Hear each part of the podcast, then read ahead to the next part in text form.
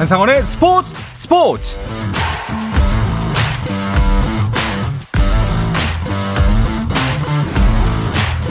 스포츠가 있는 저녁 어떠신가요? 아나운서 한상원입니다. 오늘 하루 이슈들을 살펴보는 스포츠 타임라인으로 출발합니다.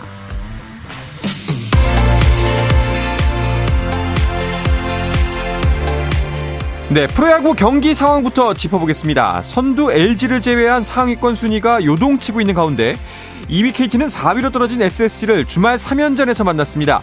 SSG는 5위 기아의 한 경기 차로 쫓기는 상황. 두 팀 난타전이 펼쳐지고 있습니다. 먼저 두 점을 가져간 SSG에 KT가 1회 6득점으로 크게 역전했는데요. 2회 바로 석점 추격 활약하는 SSG. KT가 한 점 더 달아나면서 점수는 7대 5입니다. 현재 5회 말 KT가 한 점 더 추가하면서 8대 5로 석점 차 리드하고 있습니다. 어제 두산의 10연승이 막힌 기아는 선두 LG를 만났습니다. 다시 순위를 끌어올릴 수 있을까요? 김현수의 선제 적시타로 한 점 먼저 올리는 LG. 4회 주자 1, 3루 상황에서 오지환이 희생플라이로 한 점 더 추가합니다. 이어서 6회 무려 4점 비기닝을 만들어내는 LG입니다. 기아가 한 점 추격하면서 6회 말 현재 점수는 6대 1입니다. 3위로 올라선 NC는 반즈 선발의 롯데를 상대하고 있습니다. 4위 SSG에는 반게임 차로 앞서 있는데요. 1, 2회 한 점씩 득점하면서 앞서가던 NC 4회 NC의 선발 이재학이 흔들리면서 밀어내기로만 2점 김민석이 희생플라이로 역전까지 허용합니다. 5회 말 현재 롯데가 3대2로 앞서 있습니다. 기아의 10연승을 막아낸 6위 두산 삼성과의 주말 3연전을 시작했는데요. 시작부터 강민호의 2점 홈런으로 기분 좋게 출발한 삼성. 4회 김재환과 양석환의 적시타로 따라붙는 두산. 김재호가 2점 홀런을 날리면서 역전까지 성공합니다. 하지만 6회 초 삼성이 3득점하면서 다시 재역전. 점수는 5대4. 한 점 차로 삼성이 앞서 있습니다. 마지막으로 하나 대 키움의 경기도 보겠습니다. 산체스를 상대로 박찬혁이 솔로포를 때려냈고요. 3회 도순의 적시타로 한 점 더 도망가는 키움입니다. 하지만 윌리엄스의 홈런으로 추격을 시작하는 한화 5회 3점 득점에 성공하면서 역전에 성공합니다. 6회 말 현재 한화가 4대 3으로 리드하고 있습니다.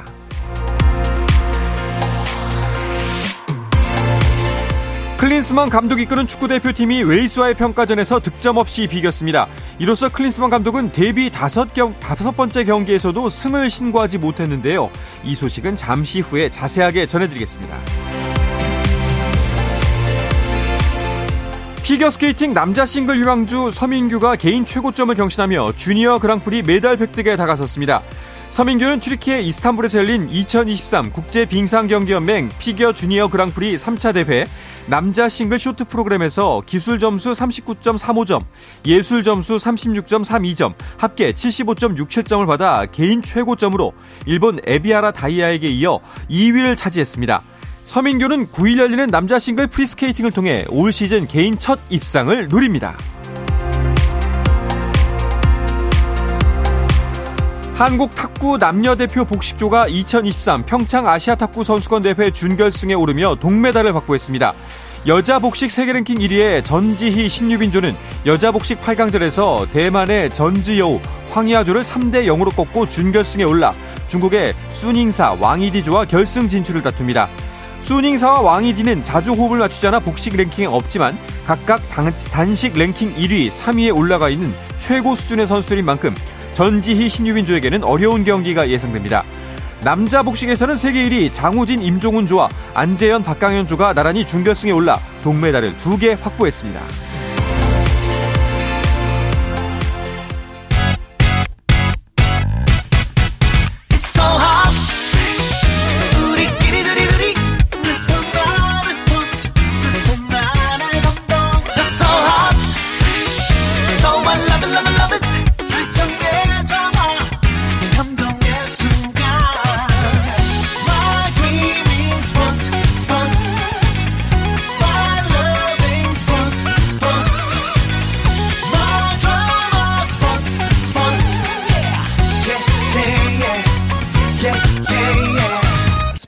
스포츠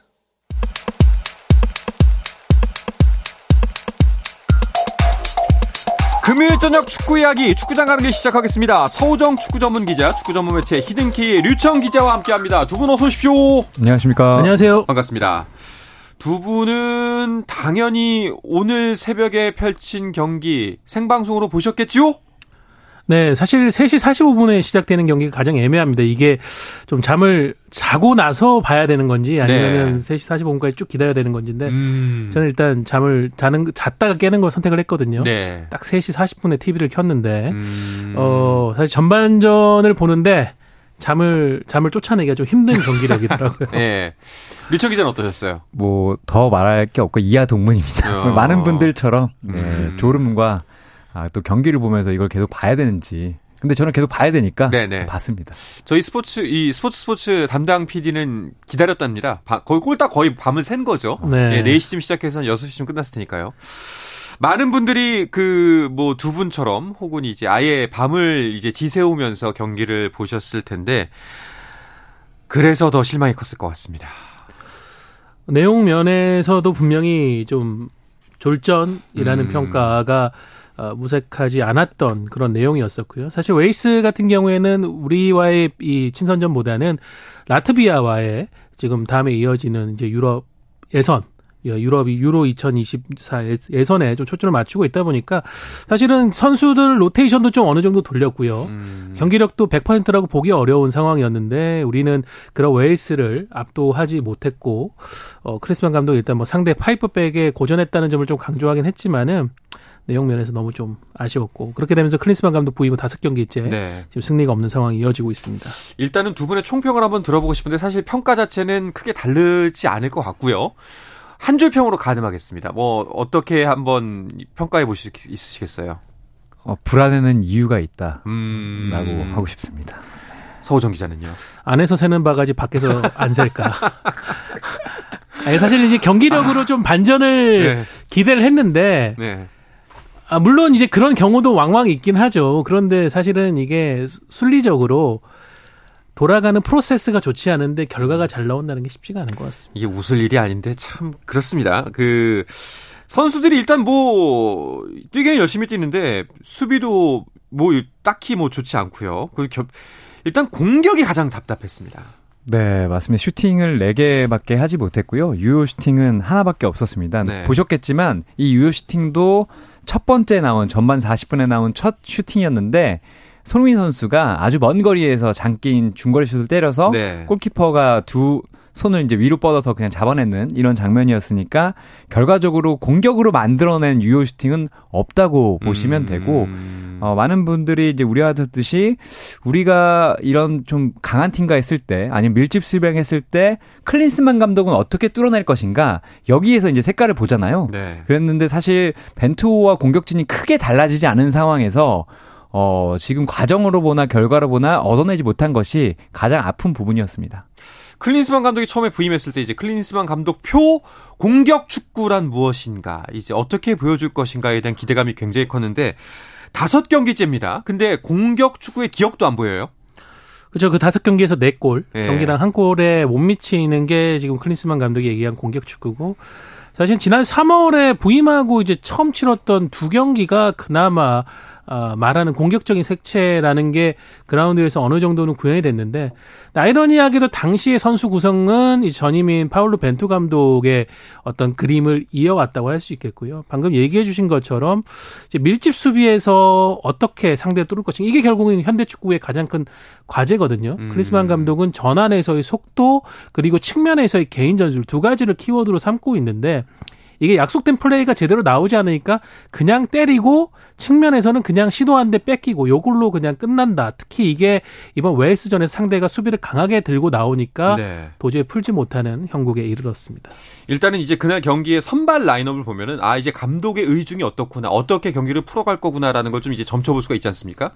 어제 경기, 아, 오늘 경기죠? 오늘 경기 그 선발 라인업으로 봤을 때 클린스만 감독의 의중은 뭐였다고 생각하세요? 어, 일단 선발 라인업으로 봤을 때 4-4-2였거든요. 네. 네, 손민 선수와 조윤 선수를 이제 톱에다 놓고 밑에 이제 미드필더 4명, 수비 4명 이렇게 놓는 건데 공격적인 선수는 가장 많이 넣겠다라는 생각을 좀 한 것 같아요. 음. 사실 홍현석 선수나 뭐 이정 선수 측면을 보긴 하지만 이 선수들이 중앙 지향적인 선수들인데 양쪽 측면에 놨습니다. 그만큼 어, 공격적인 선수들을 넣고 조규성과 손흥민을 앞에 넣었는데 교통 정리가 전혀 되지 않고 음. 그리고 소속팀에서는 가운데에서 뛰는 선수들을 측면에 두었으면 어떻게 뭐 스위칭이라던가 아니면 뭐 계획적인 움직임이라던가 유기적인 플레이를 해야 되는데 그게 되지 않다 보니까 앞서도 말씀드렸지만 슈팅 4개에 유슈팅 하나. 그러니까 음. 공격적인 선수들 넣겠다는 생각 이외에는 생각은 있었지만 결과는 전혀 보지 못했다고 보시면 될 것 같습니다. 그러니까 지금 1승이 너무너무나 아쉬운 상황이기 때문에 무조건 득점이다. 라는 의중으로 읽혔거든요. 근데 이렇게 구성을 했는데도 승리를 못하면은 어, 어떻게 되나 싶습니다. 게다가 사실 어제 저희가 이제 경기 직전 해외 축구 소식 전해드리면서 지금 해외파들이 상승세다. 분위기 흐름이 좋다. 아마 이번에는 좀 좋은 결과 있을 수도 있다. 있을 것이다. 라고 말하긴 했는데 어떻게 된 건지 참 그렇습니다. 네. 손흥민 선수가 오기 전에 이제 헤트트릭 하면서 EPL 4시즌 연속 헤트트릭을 달성하는 위험을 토했고 홍현석 선수도 뭐 선발 출전에는 납득이 됩니다. 이 선수가 지금 소속팀 hen트에서 굉장히 좋은 모습 보여주고 있고 뭐 이재성, 조규성, 조규성 선수도 이제 덴마크 무대로 건너가서 상당히 연착륙을 했죠. 얘기해 주신 대로 지금 이 선수들이 퍼포먼스가 전체적으로 좋고 뭐그 외에 K리그 선수들도 지금 시즌 한참 치르고 있는 과정이다 보니까는 경기력들이 올라와 있고 그러니까 이 선수들을 잘 조합을 하면 되는데 결국 이제 클린스만 감독 축구 지금 저희가 다섯 경기째 보고 있지만은 나올 수 있는 평가가 대부분 그런 것 같습니다. 틀만 있고, 음. 음, 틀만 있고 거기에 그냥 선수들을 세우고 그라운드에서 좋게 말하면 자율, 나쁘게 말하면 알아서들 해라. 예, 이런 축구가 지금 반복되는 일종의 방목형 축구에서 좀 답이 나오지 않는 상황입니다. 그러니까 뭐 유명 무실이지 않습니까? 감독이란 자리 자체가 예, 이게 좀 말이 안 되는 것 같은데 어 결국 전술의 문제잖아요. 맞습니다. 그 뭐 대표팀과 클럽팀은 다르고 훈련 환경도 다르고 선수 구성도 다르지만 그 이수민 선수가 이번에 A매치 데뷔를 했거든요. 근데 이 선수가 광주 FC 소속인데 광주 FC를 이끄는 이정현 감독이 지금 칭송을 받는 거는 광주 FC가 지금 리그 3위 있는데 그 선수 연봉으로 보면 아마 12위일 거예요. 근데 이런 음. 선수들을 데리고 말씀하신 대로 전술적으로 잘 엮어서 아, 선수들이 가진 것보다 큰 합을 내는 것이 이제 축구라고 생각을 하고 그렇기 때문에 이제 감독들이 각광을 받고 높은 연봉을 받는데 크린스만 감독은 사실 유명한 감독이고 감독으로서 분명 경력도 있는 감독이지만 한국에 와서는 이걸 제대로 엮으려는 노력을 한 것인가 엮으려는 노력을 했다고 했지만 이번에 봤을 때는 재택근무만 한 게 아니라 선수들 파악이 제대로 안 된 게 아니냐라고 음. 말해도 어, 무방할 정도의 경기력이라고 얘기할 수 있겠습니다. 그러니까요. 그러니까 선수들을 얼마만큼 파악하고 있는가라는 의문이 들 수밖에 없는 상황입니다. 그러니까 지난 6월에도 전술적인 부분에서 이제 저는 조금 뭐 이게 왜 풀리지 않느냐라고 생각했던 것 중에 하나가 뭐냐면 측면에서의 풀백들의 움직임이거든요.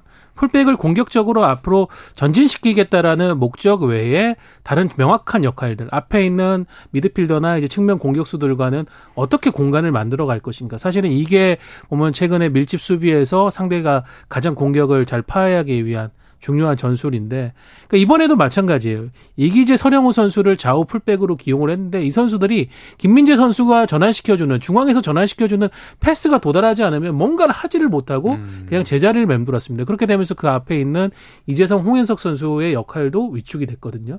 그러니까 과연 지난 6월에도 나타났던 부분이 이번 9월에도 동일하게 반복되고 있다. 달라진 음. 것은 선수 구성밖에 없었다.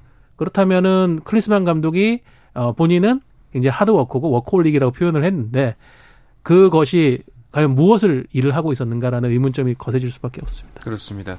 사실 이러니까 이런 모습들이 자꾸 보이기 때문에 또 변화도 없고 그러니까 무슨 의중인지를 파악하기가 굉장히 어렵기 때문에 이런 분들 때문에 사실 그 근무 재택근무 논란, 근무 태도 논란이 불어지는 거거든요. 맞습니다. 예.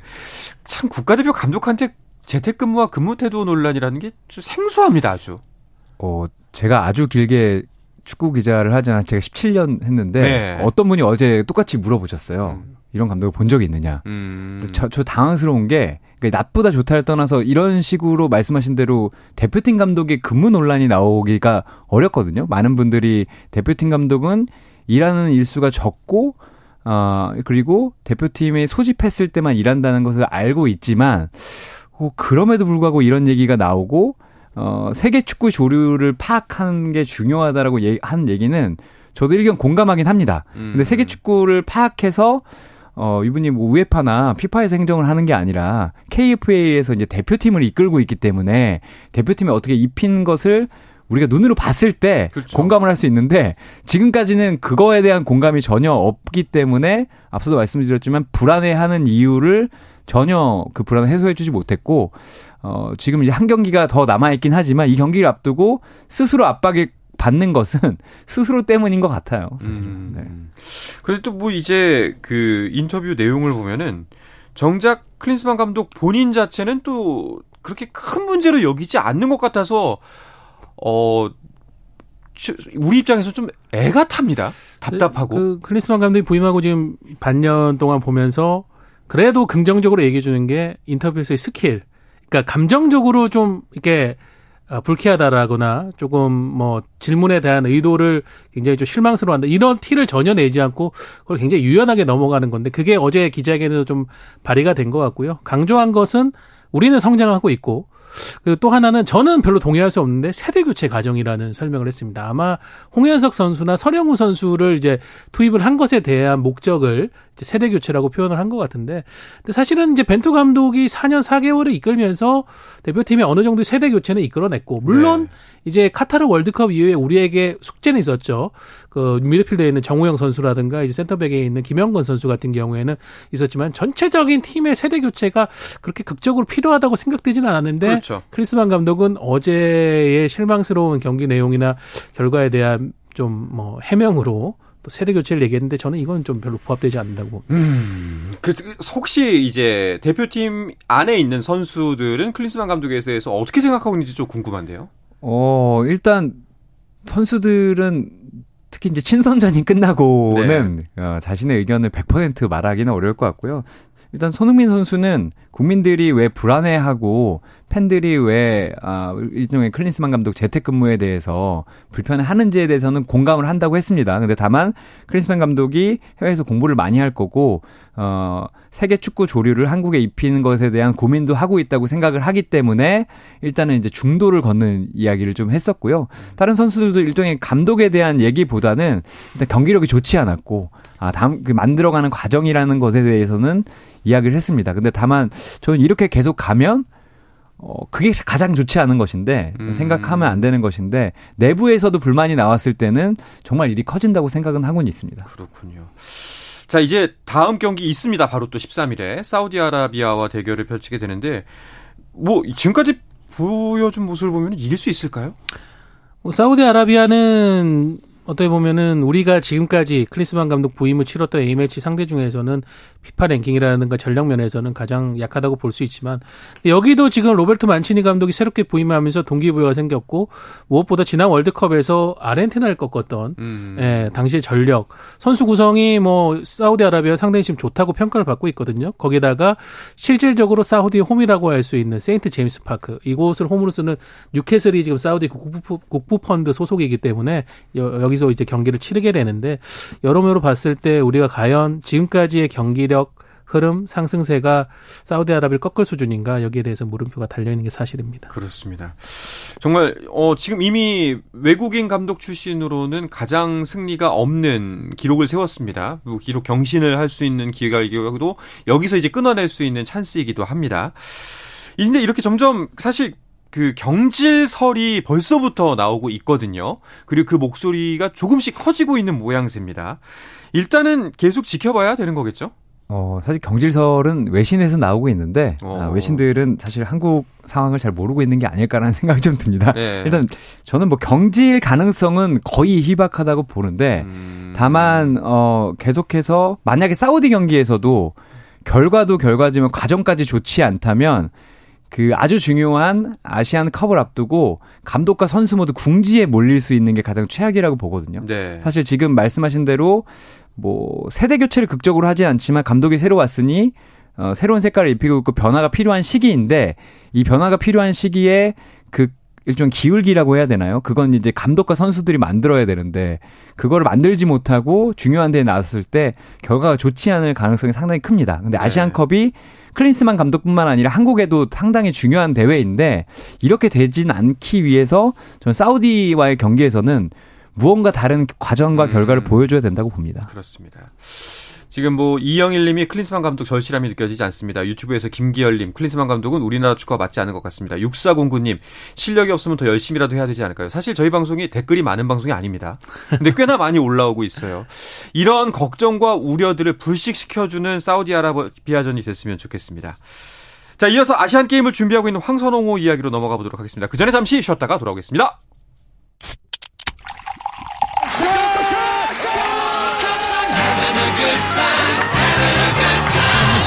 치열한 하루를 보낸 당신과 함께 마시는 짜릿한 스포츠 한 모금.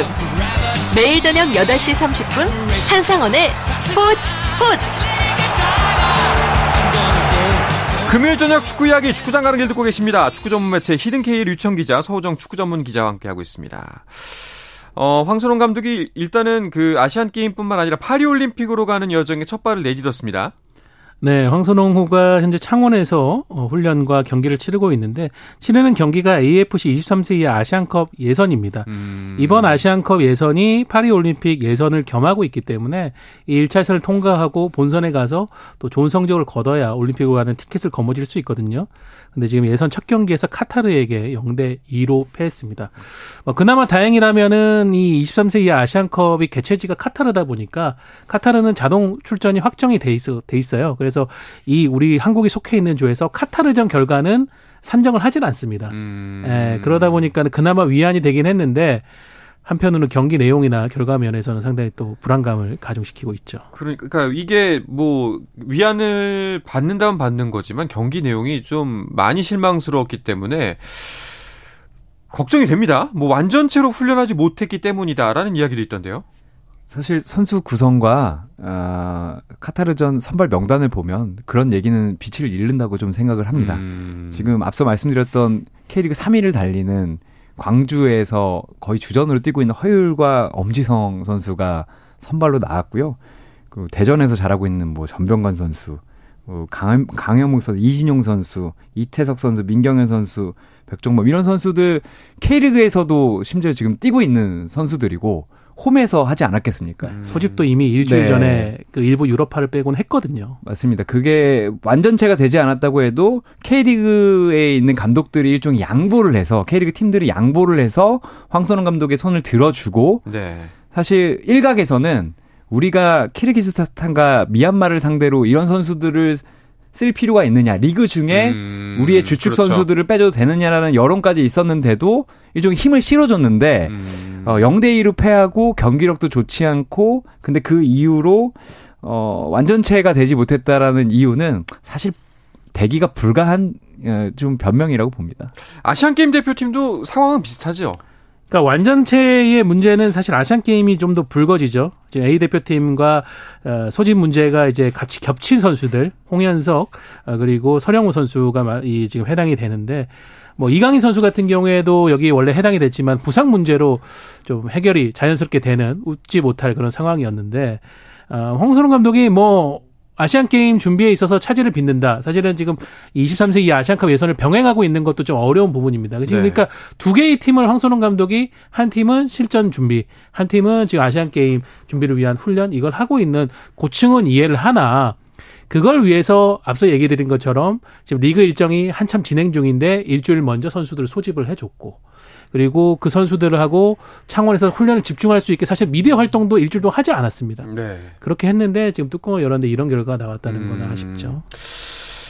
자, 또 아시안 게임 대표팀에서의 또 하나의 관건 중에 하나가 이제 이강인 선수의 합류는 현재까지 어떻게 보이나요? 일단 13일에 최종 결정이 난다고 어, 대한축구협 황선홍 감독도 얘기를 했고요. 일단 파리 생제르맹에서 훈련에는 복귀를 했습니다. 네. 어, 뛰는 모습도 보여줬고 공을 가지고 하는 훈련을 했는데 슈팅 훈련은 아직 하진 않았어요.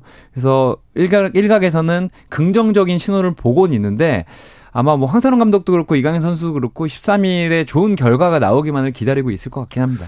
제가 이제 취재해서 들은 내용으로는 결국은 어 파리 생제르맹 구단과 루이스 엔리케 감독 모두 보낸다라는 부분에 대해서는 오케이인데 네. 보내는 시점에 대한 시각 차이가 음. 있는 것 같아요. 파리 생제르맹은 그래도 선수가 좀 원하는 조별리그 전에는 들어갈 수 있도록 배려를 해주려고 하는 것 같거든요. 근데 루이스 엔리케 감독은 조별리그가 아닌 좀 16강 일정에 맞춰서 네. 들어가는 이 지금 일정 조율이 마지막 관건으로 남아 있는 것 같습니다. 네. 지금 김준영님이 유튜브에서 축구 소식은 분위기가 차분하군요라고 말씀하시는데 기쁜 소식이 별로 없습니다. 저희도 좀 신나게 좀 하고 싶은데 자 K리그 이야기를 좀 해보도록 하죠. 지금 A매치 기간 휴식기를 맞고 있습니다. 사실 이제 이 시기가 끝나면은 그 파이널 A 경쟁이 굉장히 치열하게 펼쳐질 겁니다. 네, 맞습니다. 이제 파이널 A 파이널이 갈리는 어, 경기가 33라운드인데 네. 4경기가 남았습니다. 여기서 상위 6개 팀은 우승과 아시아 챔피언스 리그 티켓을 가지고 싸우고 하위 6개 팀은 강등을 피하고자 하는 이제 전쟁을 벌이게 되는데 아, 일단 1, 2위는 아, 이제 확정이 그러니까 순위가 확정된 게 아니라 상위에 이제 확정이 좀 됐습니다. 음. 근데 3위부터 9위까지의 경쟁이 상당히 치열한데 그렇죠. 아, 지금 뭐 쉬고 있겠지만 속은 다 다를 겁니다. 어떤 팀들은 지금 어, 상태가 좋으니 밀고 나갔으면 좋겠는 팀들도 있고 제발 쉬었으면 좋겠는데 지금 A매치 휴식기가 와서 전열을 정비하고 있는 팀도 있을 건데 음. 정말 이제 4경기밖에 남지 않았기 때문에 앞서 말씀드린 3위부터 9위까지 팀들은 쉬는 게 쉬는 건 아닐 겁니다. 네. 아, 뭐 3위부터 9위도 9위지만 사실 이제 강등권에 있는 팀들에게도 굉장히 중요한 기간입니다. 네. 지금 K리그 1하고 K리그 2의 승강제는 일단 12위 팀은 K리그 2로 자동 강등이 되고요. 어 11위 팀은 K리그 2 플레이오프 승자와 음. 맞붙게 되고 K리그 10 K리그 1 12 팀은 K리그 2 2위 팀과 플레이오프를 치르게 되는데 이걸 위해서 이제 최대한 성적을 좀 올리고 싶어 하는 것 같거든요. 네. 12 수원 FC가 최근에 좀 위태위태했던 상황에서 대전, 강원 이런 팀들을 계속 잡으면서 좀 위기에서는 벗어나 있는 상황이고요. 문제는 음. 결국 11위 수원 삼성과 최하위인 강원 FC입니다. 승점 22점, 승점 21점인데 어.